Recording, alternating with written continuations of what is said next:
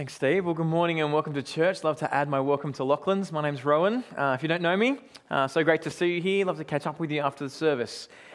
Uh, we, are continuing, as Lachlan said, in this book of James and thinking through how faith and works go together. So if you want to pull out your outline and keep your Bible open, uh, I want us to start this morning by thinking through the unexpected. As I look back over my life, one of the things I'm struck by is just how much of life is unexpected. I didn't expect there to be crazy stuff hanging from the ceiling today as we walked into church. Right? I'm like, what is this? But then I remembered I was here for the year six graduation because Nathaniel graduated this week from school. Um, and they had this here, and I thought, oh, I wonder what we're going to do with that. And then it was here, so I should have expected it, but I didn't. And then so now we're stuck. So if you can't see, sorry. Sometimes life's unexpected moments are wonderful moments, aren't they? Things that come along, uh, a friend you haven't seen in years pops in, you get a promotion, something kind of happy happens, and you're like, wow, that was great. And you kind of turn to God and go, thank you, God, how great are you? And you're kind of excited about life's unexpected blessings.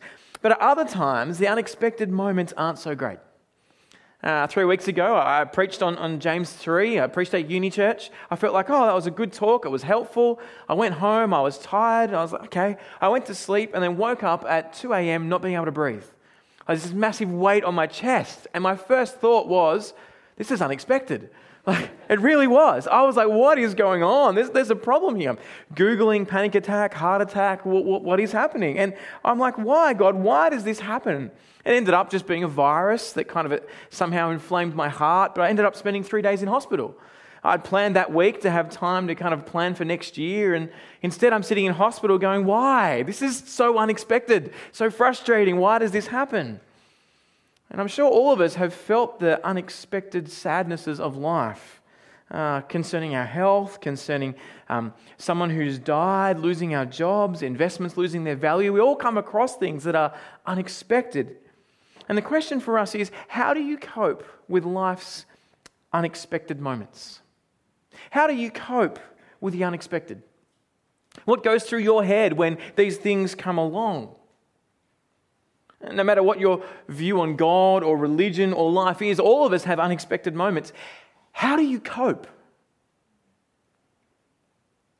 What happens when your health fails? Where does your head go? When depression creeps in and you can't work anymore, what do you start thinking about? How do you cope with these moments? What happens when a child dies, your child? Or maybe you just feel the, the pain of being incredibly lonely. How do you cope? Where do you go? Who do you turn to? Well, what I want to show you today is what James is showing us about how to cope with life's unexpected moments.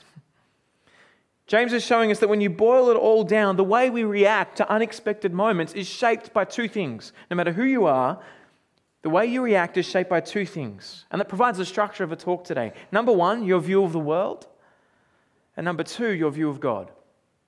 The way you react to unexpected moments is shaped by your view of the world and your view of God. See, if this life is it, if our view of the world says this is it, this is all there is, we eat, we sleep, we, we live, we die, then we're going to live life now trying to wring every drop out of it. We're trying to get the most good out of life that we can. And then when tragedy comes along, it becomes devastating because it's stolen some of my life's joy. I've only got a certain amount of lifetime for here and now. And so our view of how the world works shapes how we respond. But in this part of the book of James, God wants you and me to understand that his world is a little different than that. He's a little different than that. James has spent these first five chapters showing us what faith looks like. Not the kind of faith that people say, oh, you just got to have faith. You know, um, you just got to believe you can fly to the moon and back, and it will happen. You, you just got to push aside all reason, and maybe it'll be okay, and your faith will get you through. Not that sort of faith. No, that's a blind faith. James is saying the type of faith we are to have is one that is grounded in history. It grounded in God's action in the past and what He has said throughout history, and that we can trust Him at His word. The, the historical reality of the life, death, and resurrection of Jesus, that those events happened. And Jesus said that would happen. In fact, the prophets even earlier said that would happen.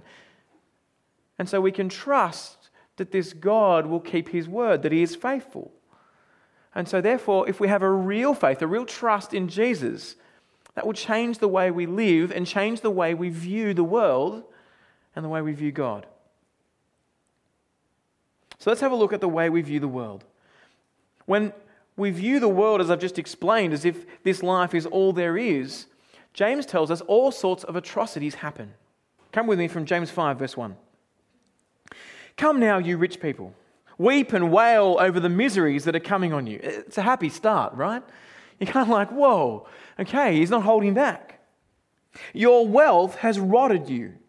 So, your wealth has rotted, and your clothes are moth eaten. Your gold and silver are corroded, and their corrosion will be a witness against you and will eat your flesh like fire. Like, what is going on there?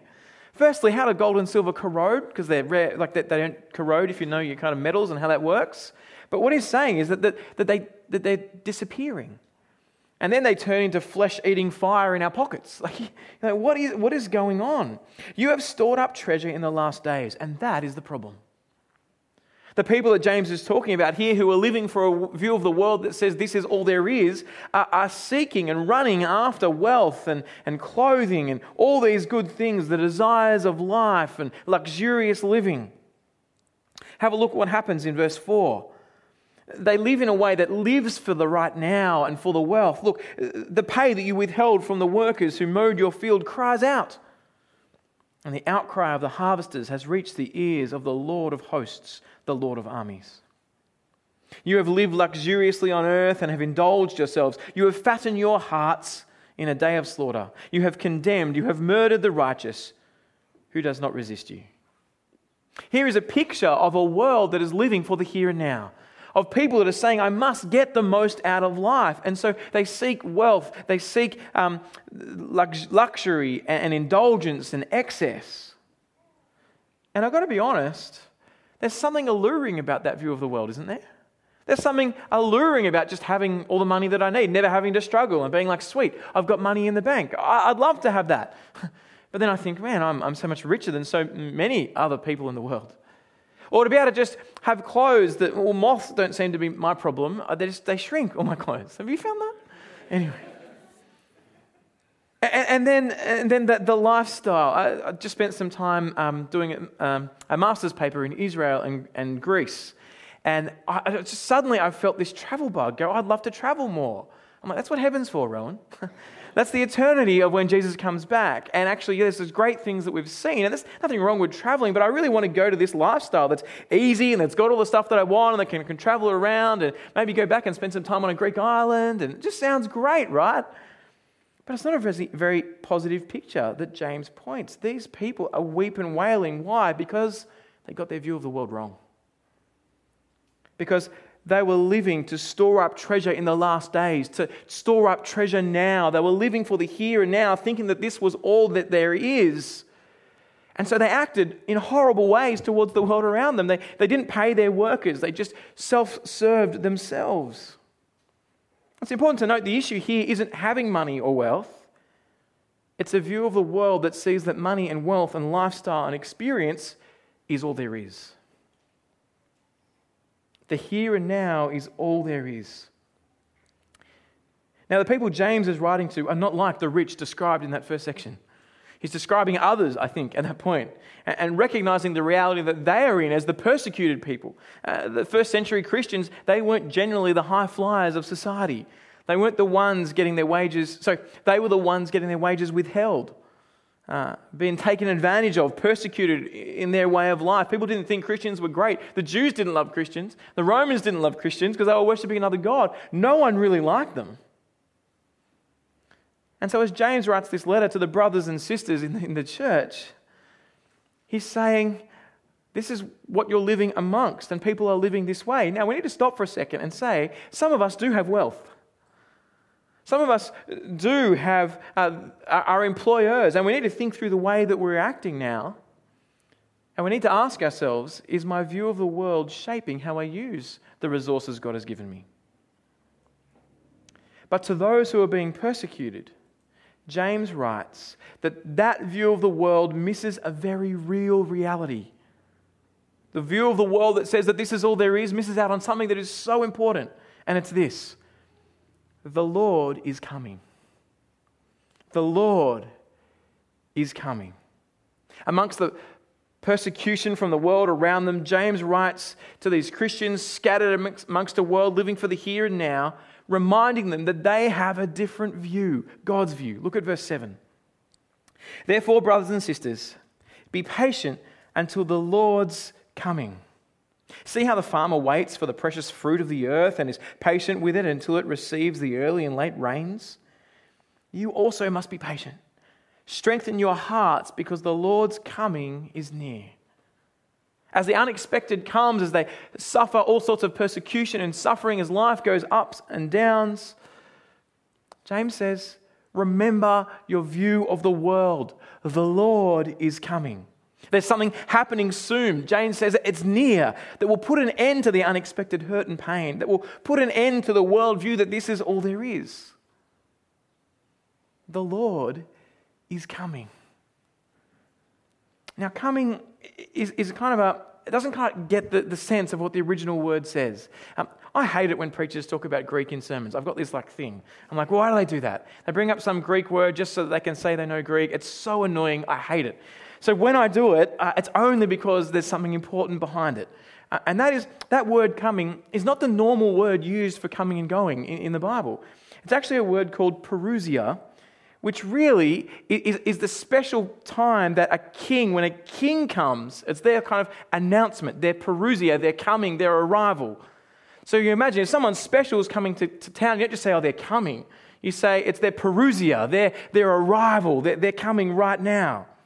Uh, they used it in, in, in Greco Roman society whenever the king or emperor would come to town. Now, when I was a kid, uh, we used to invite people around after church on Sundays. My family did. I grew up in a, in a uh, family that went along to church and that trusted Jesus. And we'd invite people back to our house, and we lived about 20 minutes from where our, our church was. And so I remember as a kid always longing for the moment that the, the visitors would come to our, our place. Now, I was an only child and didn't have kind of, we lived on acreage, and so there weren't many people around. So visitors coming, I was like, oh, this is great. And I'd be so excited about people coming. And I would sit in the front room of our house that had these curtains and kind of peek through the curtains, waiting for the, the visitors to come. Did anyone else ever do that? Or was it just me? It was, Okay, awkward, no one said it, but maybe if you did. And it's like people would come along, you're like, oh, this is great, there's people coming to our house, I'd be waiting, I'd be waiting, I'd be looking, and then they'd drive in the driveway, and I'd run to my room and hide. And then you kind of come out a minute or two later, and like, oh, I had plenty of busy things to do, and now I'm kind of coming out to see these people that are there. And that's kind of what waiting for someone special was like for me when I was a child. But in the Greco Roman world, when a dignity came to town, they didn't all just sit tight and look out the windows watching for them to come. They went out to meet them.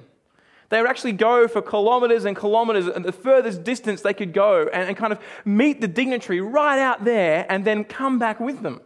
In fact, some societies knew an emperor was coming, and so they'd build like an arch. And so you find all over the, the, the um, Middle East and over the Mediterranean areas these arches, like Hadrian's Arch, when Hadrian came to this place. And you see it's way not near the city at all, way, way out. Why did they do that? Because Hadrian was coming, Parousia. And they were so excited about this that they would go out and welcome the emperor and, and then come back to the town where the emperor would be and, and meet them. And what James is saying is that the king is coming. The king is coming. The Lord is coming. The king of kings and Lord of lords. The ruler of all rulers is coming. And that is not the end, that's the start of the beginning of him dwelling with us. And then we're going to come back with him. So important is the coming of this king that in 1 Thessalonians, Paul tells us what it will be like when he comes. Have a look, it's on the screen, and see if you note now what's actually going on. Then we who are still alive, who are left, will be caught up together with them in the clouds to meet the Lord in the air. Have you ever wondered why, when Jesus comes back, the people who are alive at the time meet him in the air?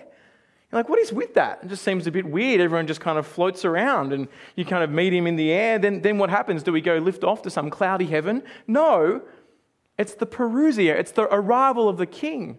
Well, every other king, you'd go out to meet them on their way. This king does not come from earth, he comes from heaven. And when he comes back, so important is it that those who worship him are lifted from the ground and meet him in the sky, and then come back to earth with the new king who will dwell amongst them. That's what's going on. The king is coming. And part of me wonders if that's why so many people deep down have a desire to fly or maybe to go into space. I, I don't know how this is going to work. Just put your hand up if you're like, yeah, I would love to go into space. Go show of hands, how many people, if you, you know. Okay, it was real easy too. It wasn't like a spacesuit and you, know, you could do it another way. Show of hands. Yeah, I was hoping there'd be even more. Because then I'd say there's stitched into us some sort of universal desire to meet God in the clouds, right? And, then not back to look on earth, but to meet the Lord who is coming. Maybe that's it. the reality of the end of this world and the view of the world we have and its future is that the Lord is coming. And that changes how we think about everything, about life and what we need to get out of it, about what matters now. Part of our problem when we encounter the unexpected, even when we encounter life in general, is that we miss the reality of the return of the Lord. Who got up this morning and went, I'm so looking forward to Jesus coming back? It might be today. You know, I've got to say, I didn't think that when I got out of bed, but I should have because he's coming back and it's the King of Kings and the Lord of Lords. That is the most important thing. Instead, I worry about what's going to happen with this or how long our car will go before it needs another repair or all these kind of other things that happen in front of us. We miss how when the Lord comes back, he brings in a new age. Every tear will be wiped away, no more mourning or crying or pain. How much better it is when the Lord comes than all the things of the wealth and the luxurious lifestyle that we chase after in the here and now that are just a mere taste of the reality of what it will be like. I mean, come with me and have a look. Revelation 21. It's where John talks about the return of the Lord. It's on the screen. John says this Then I heard a loud voice from the throne Look, God's dwelling is with humanity, He's coming to us. And He will live with them. He's not just coming to visit, He's staying for good. Uh, they will be his people, and God himself will be with them and be their God. He will wipe away every tear from their eyes. Death will be no more. Grief, crying, and pain will be no more because the previous things have passed away. Then the one seated on the throne said, Look, I'm making everything new. Ah, oh, everything new. No more mourning, no more crying, no more pain. The unexpected downs of life dealt with, myself, my sinfulness dealt with and living with the one who made me, seeing God face to face, meeting the King of Kings and Lord of Lords. How great will that day be? I want to put it to you something a little bit controversial. I think we, as Christians, are too focused on the death of Jesus. I'm not saying we should minimize the death of Jesus. I'm not saying we should cut back from it, but we're, we're always looking back rightly to Jesus dying in our place uh, and him rising again. And we, we get very focused at Christmas about Jesus coming to earth, and so we should. As, as God became flesh and dwelt amongst us, that's amazing. But at the first coming of Jesus, sure, there were some angels that worshipped in the sky, and a, a number of people worshipped him on earth.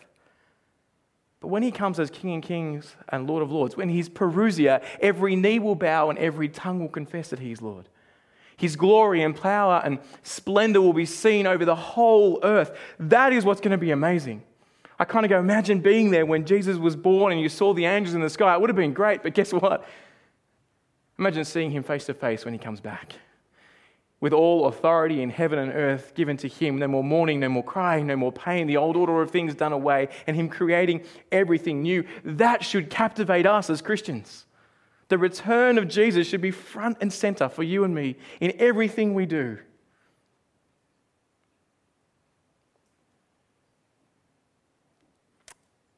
So, James is telling us this coming is near. I'm tempted to go, oh, it's too far off, right? It's been 2,000 years. Likelihood that it's going to be another 2,000 more is probably high. I don't know. And so I just kind of sit back. And James says, no, take him at his word. We live as if it is near, it is imminent. Any moment, Jesus could come back. And we need to have this view because it changes how we cope with the unexpected. It gives life and joy and helps me to see that there is more than just the here and now. And I don't need to milk every moment out of every day to get all my happiness now because there is a happiness that is coming, a greatness that is coming that is so much better and it is near how that carries me through the ups and downs of life. There is more coming. I so often long for and look forward to the transient. things that are but a blink of an eye. That's the tragedy of the self seeking rich in, in verses 1 to 5. In the last days, they will see that all that they have worked for will just fade away. It's gone. They will die and it'll be given to someone else, or Jesus will come back and it doesn't transfer to the kingdom. They've not trusted the king, they're not ready. And on, those, on that day, the wicked ways we have all acted in will be shown. The self seeking, leisure craving lifestyle will point us to that we thought this world was all there was. As our friends and family look at us, as God looks at us, what, what, what do they see? Do they see people that are living for the here and the now? Or they see people that are captivated with what is to come, with the return of the King. Well, for those in the trenches of hardship and struggle, God tells us through James keep trusting me. Jesus is coming. The king is coming. Be patient. He uses this illustration of the farmer. You know what a farmer does? They, they plant seeds. They go out, they plant the seeds in the ground, right? And then they wait for the, the rain to come so it'll kind of germinate and start. And, and they sit back and they wait. Uh, prayerfully, probably waiting for the seed to grow under the ground, the rains to keep coming and feeding it, and the crop to come up, and then they harvest it at harvest time. During that time that it's, below the surface, they don't go out each day and be like, Am I sure it's growing? and dig it up. Oh, yep. Oh, nope. And stick it back in. Imagine doing that every day. Running out. I've got to check all my seeds. I'm like, Where did I put that fifth seed? I don't know. It's like, Where is it? No, the farmer sits and trusts. Why? Well, because he's seen how the seasons work. He's seen how seeds germinate before. He's probably grown up in a farming community. He's seen it happen before, and so he trusts that it will happen again. James is saying, You've seen how God works. You've heard the stories of how he has worked through bringing uh, Israel out of Egypt and making them into a nation. And, and he's stayed with them through the prophets and he's protected them and he's loved them and he's been their God and they have been his people. You've seen Jesus, God the Son, come and live and die and rise again. You've heard the news of that. And so, like the farmer who trusts that the seeds will germinate, so we trust that God will return in Jesus and that this will happen and we can trust Him. So we look back to God's faithfulness as we look forward to His return. Friends, this is not our home. This world, not like this. The new creation is, is our home. The day when Jesus comes back, the day that God remakes the earth. That is what we are to live for. That is what is to captivate us. So James says, amid the trials and sufferings, the unexpected, be patient. Now, that idea of being patient, it's not a, a static word, just be patient, okay? Or oh, be patient. hate being patient. That's impatient. Anyway, it's, it's not just a static word, it's the kind of idea of going, a yearning, a longing, a pleading. I'm longing and yearning for that return of Jesus. I'm so thankful to God uh, for Auckland Transport because it helps me to understand what being patient means. right? If you're ever standing in one of those bus shelters, what are you doing? You're looking.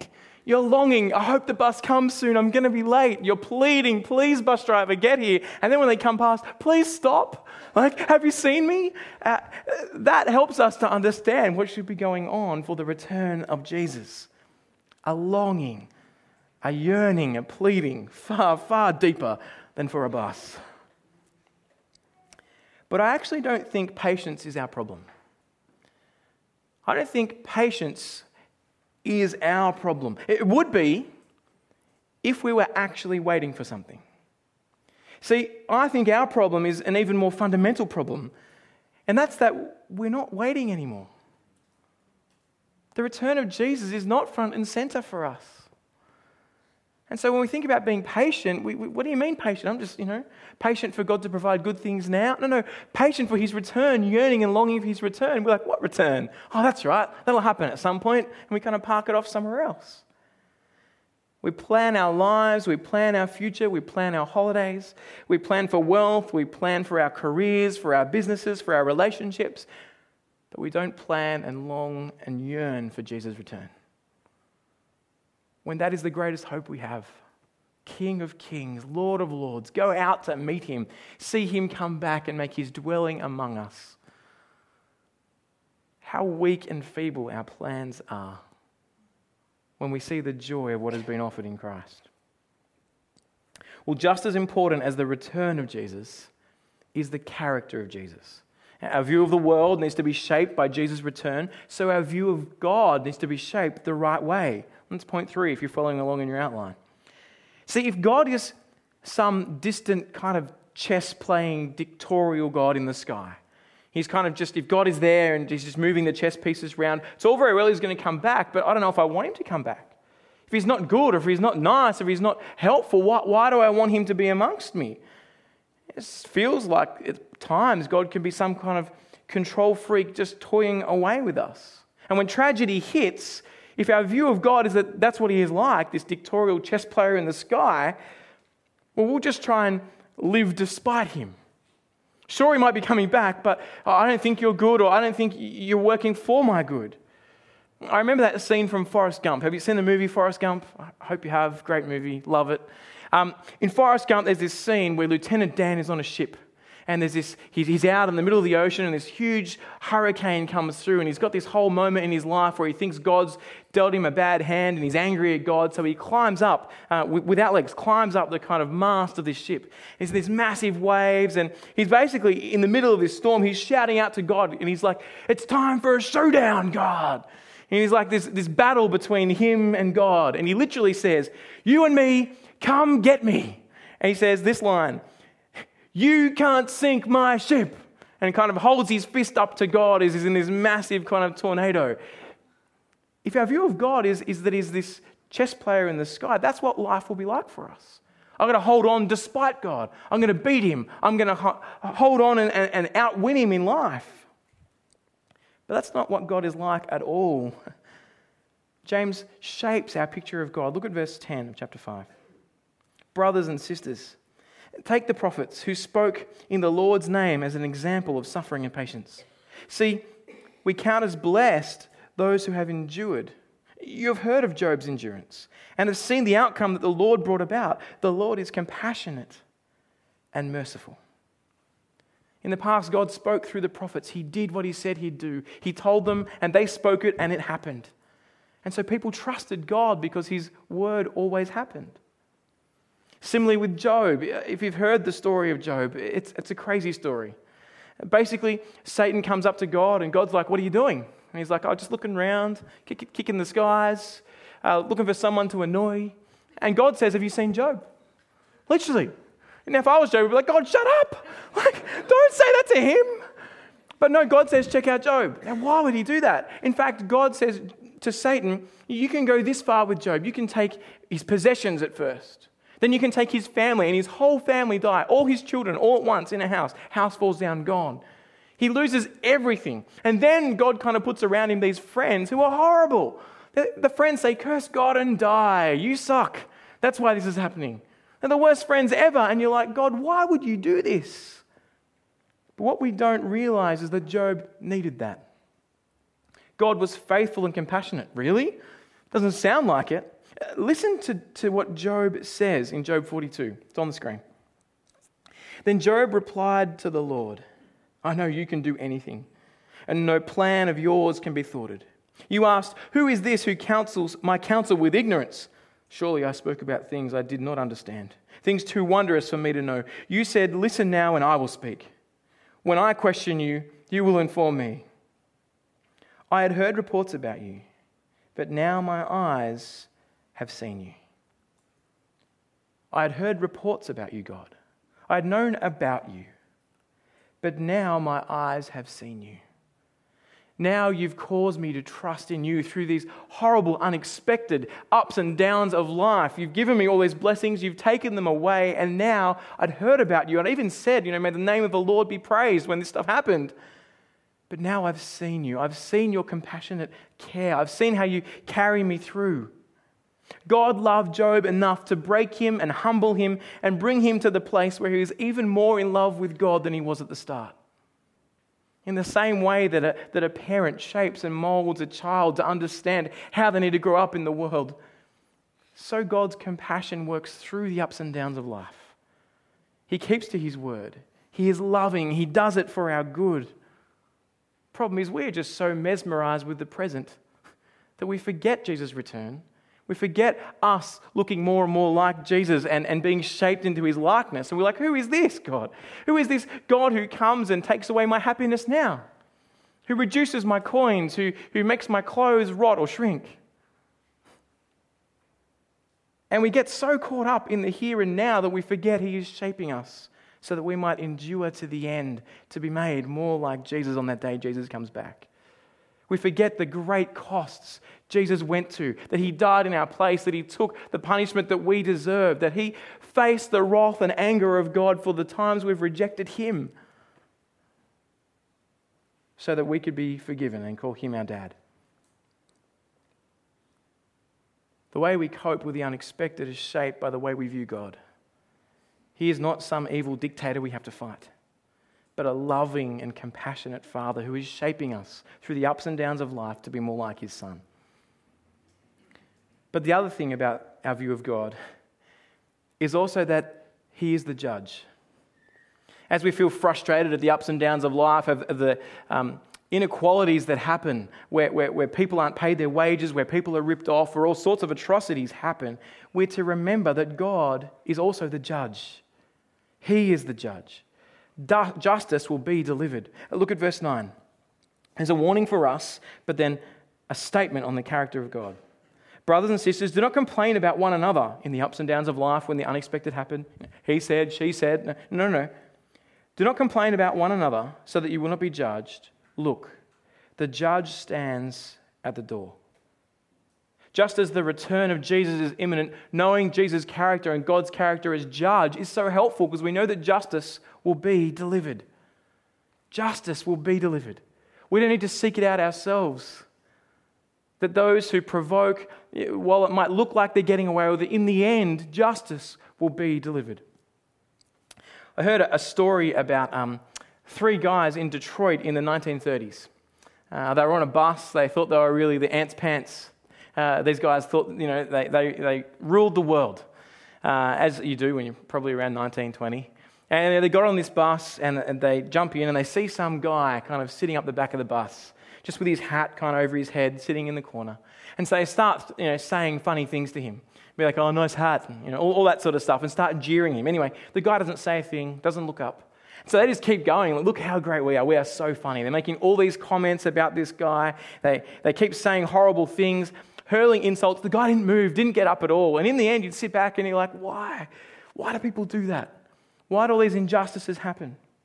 Then the bus stopped and the guy got up. And they looked at the guy and suddenly went, oh, he's bigger than we thought. He'd been kind of slouching in that seat and then saw his chest was kind of wider than they'd thought. And this guy slowly walked down the bus toward them. And just as he got to their seat, he stopped. He put his hand in his pocket, pulled out a piece of paper, and put it on their laps and continued to walk off the bus out the door. The guys were like, far out. That was kind of close. They kind of gather around the piece of paper. They look on the piece of paper and realize it's a business card. And on the business card is three words. And the words were Joe Louis, boxer. now, if you don't know who he is, he was the world heavyweight champion from 1937 to 1949. Some say the best heavyweight boxer in the world. They had been provoking the biggest and best heavyweight boxer in the world, not knowing who he was. So often we live lives mucking around and others doing all sorts of atrocities, and we forget that there will be a judgment. And what we are reminded of here is that the king who is coming is the judge, and he is stronger than any heavyweight boxer in the world. Justice will be delivered.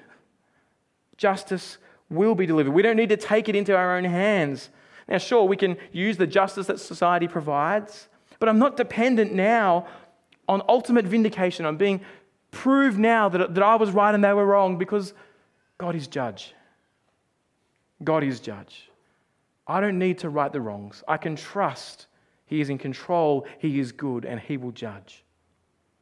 The slight problem is what about what you and I have done wrong? What about the provoking we have done to the judge? The way that we have lived and not put things right with him, how we've hurled insult at him or just ignored him. There's a great guard here for us to remember that we need to live now in light of that judge's return. in the way we treat others, in the way we view money, in the way we speak about others. There's a temptation for us, I think, at this point to, to creep into self righteousness and to go, you know what? I'm a Christian. I, have got the right worldview. I, have seen it in the scriptures. And so we start thinking that you know, we go to church, so we're better than others. I care for my neighbor. I'm better than them. I, I love the world rightly. And we can become arrogant and self righteous in the way we live. And there's a reminder here for us in the ups and downs of life don't get self righteous.